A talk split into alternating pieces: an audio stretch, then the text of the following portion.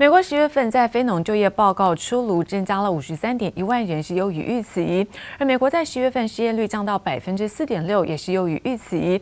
我们看到非农数据亮点，加上辉瑞的新冠口服药为市场注入信心，美股看到主要指数震荡收高，那道琼、标普、纳斯克都再创下新高。美股中场，我们看到道琼部分哦上涨是两百零三点，涨幅部分是百分之零点五六；而科技股纳斯达克上涨三十一点，涨幅部分是百分之零点二零。标普百指数上涨呢百分之零点三七，而费城半导体则是收高百分之一点一零。再来看到是欧洲的相关消息，欧元区在九月份零售销售数据，还有在德法的九月工业生产表现都是差于预期。而经济数据不佳，但是新冠病毒口服药是研发有消息，所以今日在欧股主要指数开平之后震荡走高。而中场德法股市呢小幅度的收涨，德国部分小涨幅度呢在百分之零点一五，而法国涨幅则在百分之零点七六。游人潮回来了，旅宿订房平台 Airbnb 第三季财报表现超旺，营收和获利都创下史上新高。第三季获利八点三四亿美元，年增百分之两百八十。旅游产业复苏，增加大量工作机会，提振美国整体就业市场表现。美国十月非农就业报告出炉，增长最多的就是休闲旅馆业。Yeah, leisure and hospitality really driving a lot of these gains, as we saw an over five hundred thousand print in terms of the payroll ads. In the month of October, 164,000 of those, as Jess laid out, uh, were in leisure and hospitality. Uh, we want to acknowledge here that the space there in leisure and hospitality has gained 2.4 million jobs so far in 2021. 美国十月非农就业人口增加了五十三点一万人，失业率下降到百分之四点六，两项主要就业指标表现都优于市场预期。除了就业持续复苏，在疫情方面也传出好消息。医药大厂辉瑞宣布，新冠口服药试验结果很正面，振奋市场。Pfizer has announced that there is a new pill to treat COVID, which could save thousands of lives. Initial results from a new study show the drug reduced hospitalizations and deaths by 89%. I think this medicine will uh, change the, the, way things are, are happening right now. It will save millions and millions of lives. It has the potential to do it. 辉瑞表示，这款药物能将新冠重症风险降低百分之八十九。这是继默克药厂之后第二款取得进展的新冠口服药。辉瑞计划在这个月内向美国机关署 FDA 申请紧急授权，药物有望年底前问世。消息激励辉瑞股价大涨，而莫德纳等疫苗类股重挫。记者王雄、黄一豪综合报道。而苹果预计生产的电动车 Apple Car 现在也有新的进展。市场传出，苹果为了加强是自驾车的一个开发，招来是前特斯拉主管，加速研发呢是自驾软体，要跟特斯拉等车厂是一较高下。不过这个消息目前特斯拉跟苹果都没有来做出回应。流线型车身配上熟悉的苹果经典 logo，外界对 Apple Car 的车型外观充满无限想象。近期最新传出，为了加强自驾车的开发，找来前特斯拉自动驾驶软体主管克里斯多福摩尔，试图加速研发自驾软体，与特斯拉等车厂一较高下。Apple has yet to openly discuss any of its self-driving research, but around 5,000 employees were reported to be working on the project as of 2018. That means that they've been working on this idea for years, which honestly makes it all the more curious. 苹果挖角摩尔加入秘密部门，市场猜测这个部门是泰坦计划的自动驾驶研发团队。现在苹果不只要开发汽车抢攻传统车厂，还要加入自动驾驶研发技术。This is important for various reasons, not the least of which is that it means that there's another big name company trying to shift the world's focus from gas-powered cars to electric ones, because that means they've been working on it for some time. and yet no one has seen it in a physical model. Which means production is still going on and that they're still trying to fine-tune it before showing it. 根据专家分析，相较于特斯拉，苹果拥有庞大的网络生态，汽车将成为串联起苹果旗下生态应用的最好载体。不过，面对传闻的消息，特斯拉和苹果都没有做出回应。而面对竞争激烈的市场，如果苹果汽车真的要加入，恐怕为电动车掀起一场硬战。记者陈湘婷、欧俊杰台北采访报道。 而纽约的新任市长亚当斯，我最近在社群网站上表示说，那上任后的前三份薪水将会用比特币来做支付。而对此，有专家也分析，如果未来应用场景更为多元，那比特币呢，的确是还有上涨的空间，年底前有机会能够挑战是八万美元。不过，还是提醒投资人分散风险的重要性。Thank you. Congratulations, New York. Let's win. 向台乡支持者大声表达感谢。民主党候选人亚当斯击败对手，成为纽约市新任市长，获得多数选民支持的亚当斯看来很有自信。That my future was already decided, and now I will be the person in charge of that precinct and every other precinct in the city of New York, because I'm going to be the mayor of the city of New York. 一再强调要带领纽约进入新的方向，亚当斯也非常看好加密货币市场，还没上任就抢先发表，希望纽约成为加密货币产业的天堂，更在自己的社群网站上写道：上任后前三笔薪水将用比特币形式支付。此外，迈阿密市长苏亚雷斯先前也表示，计划接受比特币作为税收，并允许员工以加密货币领薪水，甚至发文表示下一份薪水将百分之百透过比特币领取。专家分析，想以比特币之心，的确创造不少话题性，也针对比特币后市发表看法。市长也肯定，呃，了解到这样的一个需求跟趋势啊，对，所以他看好的绝对是整个产业的发发展。如果能够在交易领域呢去发挥效用的话，所以就会带动一个大涨。就现况，然后上涨四十 percent 应该是一个比较可以接受的。外资小摩重申，比特币长期目标价上看十四万美元，不过前提是波动性得大幅下降。尽管部分名人与华尔街机构站在多方，但加密货币仍属于高风险资产，提醒投资人还是要谨慎为宜。记者周田丽、严连凯台北采访报道。而双十一购物节呢，陆续的开跑，现在网购热潮也引发中国官方的担忧，因此中国市场监管总局有出手来管理在网络平台跟各地的市场，那禁止店家是先涨价之后再打折，或是以在垄断的方式来限制竞争。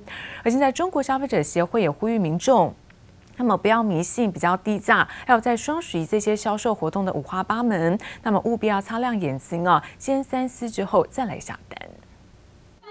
五、四、三、二、一，来喽！开始啦！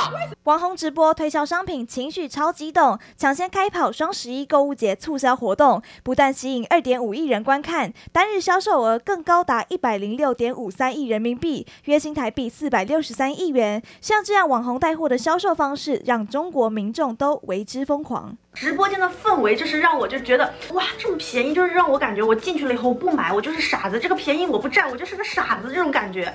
但是就是在这样的一个购物环境下，你会买很多自己不必要的东西。双十一消费盛典买气火热，中国官方担心网络购物乱象多，因此同步出手管理电商以及各地卖场。市场监管总局今天公布工作提示：双十一网络促销禁止采取先提价后打折等违法方式进行。中国市场监管总局六号公告，禁止卖家先涨价后打折，或是以垄断的方式限制竞争。同时，也指出购物平台应该落实责任，严格防范假冒、劣质以及非法商品，并且应该提供化解网络消费纠纷的管道，也要积极配合监管部门查处违法行为。而中国消费者协会日前也呼吁民众不要迷信低价，有的商家玩的是先涨后降的套路，实际到手价格与平常并无差别。甚至呢是全年最贵。双十一购物热潮不容小觑，中国官方控管网络平台，民间团体提醒消费者留意店家促销规则，务必擦亮双眼，三思后再下单。记者综合报道。台积电创办人张忠谋在日前呢公开的提及，美国半导体哦，包括生产成本是远高于台湾，后续也引起了企业的共鸣。像是在鸿海董事长刘扬伟最新表示，在美国设厂要看基础设施，不过由于美国缺乏相关设施，因此设厂成本跟中国大陆相比，可能就比较高。Even after you spend hundreds of billions of dollars, you will still find it to be incomplete. You will still find the supply chain to be incomplete, and even worse, you will find it to be very high cost. 面对美国在半导体上的野心勃勃，不止台积电创办人张忠谋市井设厂的成本高，鸿海董事长刘阳伟出席线上论坛时也跟着呼应，不但点出在美设厂如果供应链数量不足，会导致成本上升，更是以自身经历举例，少了基础建设这个关键，成本就会叫中国翻倍。We have a, a, a, a factory in Wisconsin. You know, we thought you know, the building the extra cost for building a fab there is about uh, uh, 30% higher than uh, in, uh, in, in, in China. But end up being, no, it's not that. It's much higher.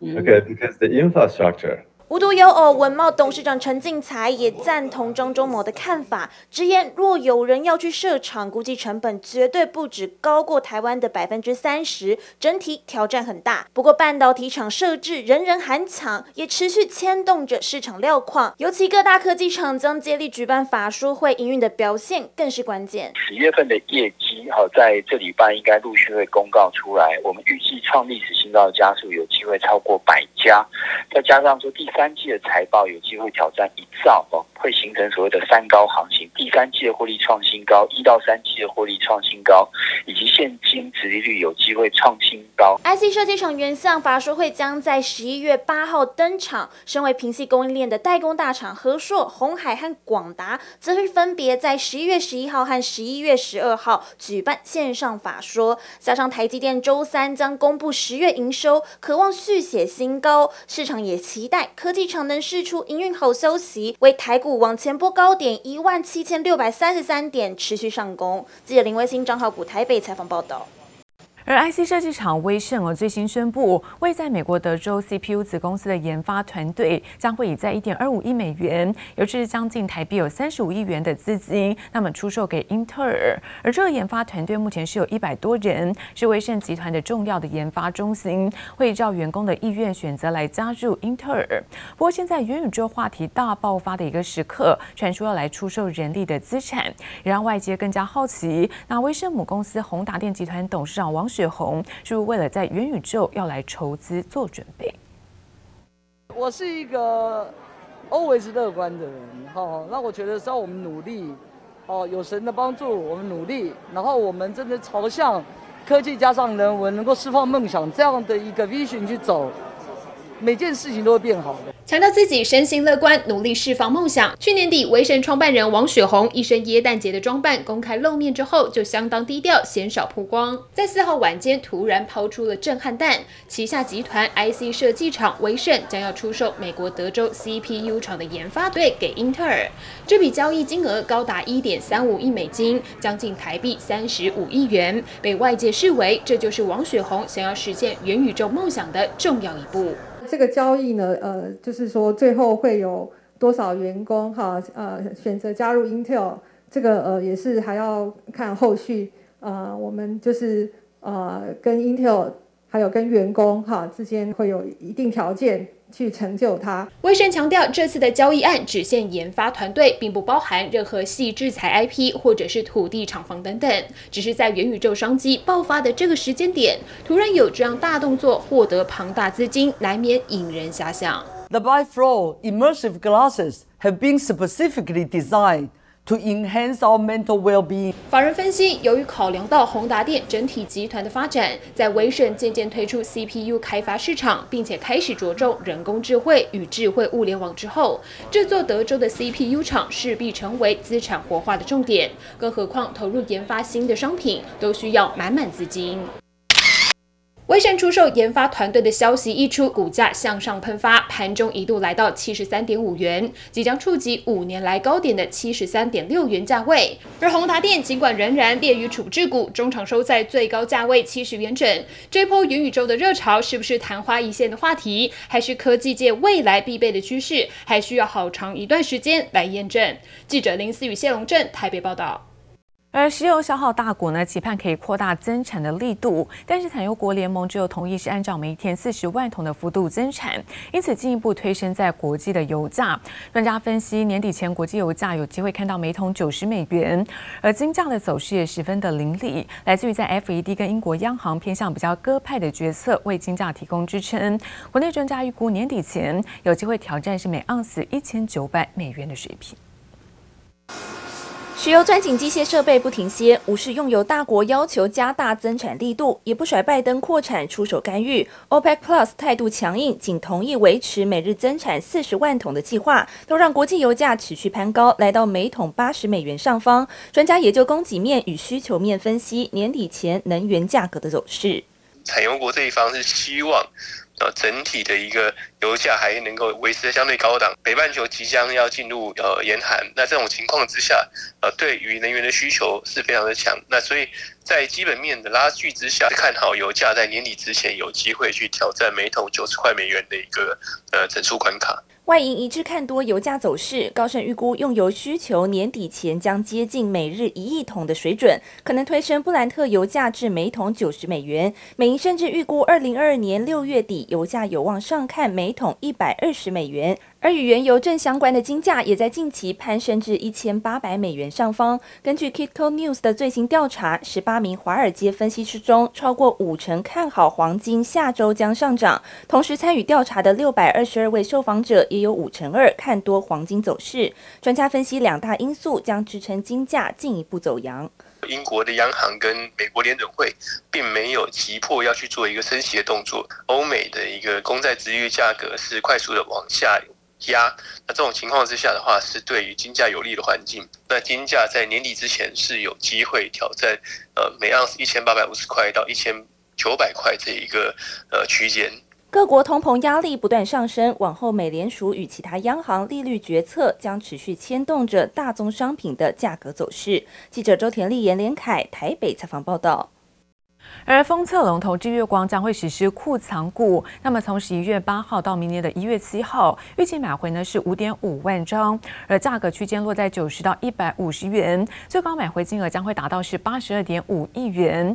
另外看到在代工厂纬创受到在业外损失的影响，那公布了第三季有最后存益是降到八点二七亿元，季减幅度是达到八成，EPS 零点三元，这个是近五年的同期低点。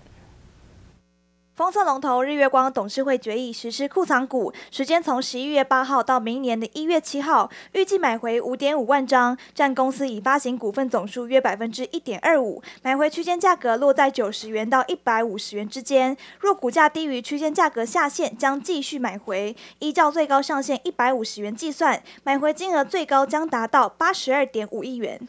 代工厂纬创五号公布第三季财报，虽然本业营运稳健，但是业外再度受到持股中国力讯集团股票评价拖累，税后损益降到八点二七亿元，季减八成，年减七成，EPS 零点三元，为近五年同期低点。另外，纬创拟处分超过四千五百张纬颖持股，并且斥资十八亿元入股承运汽车，抢攻电动车市场。展望未来，纬创预估第四季各产品线出货将持平第三季水准。MCU 大厂新唐受到产能吃紧及东南亚供应的影响，第三季财报表现不如预期，净利六点四二亿元，季减百分之三十一点六，EPS 一点五六元。不过累计前三季营收三百一十点六七亿元，年增一点八倍，净利十八点五二亿元，年增三倍，EPS 四点六三元。面对中国地价竞争，董事长苏元茂表示，新唐 MCU 产品耕耘多年，并非价格就能被取代，第四季需求也没有疑虑，看好明年台湾、日本市场都很乐观，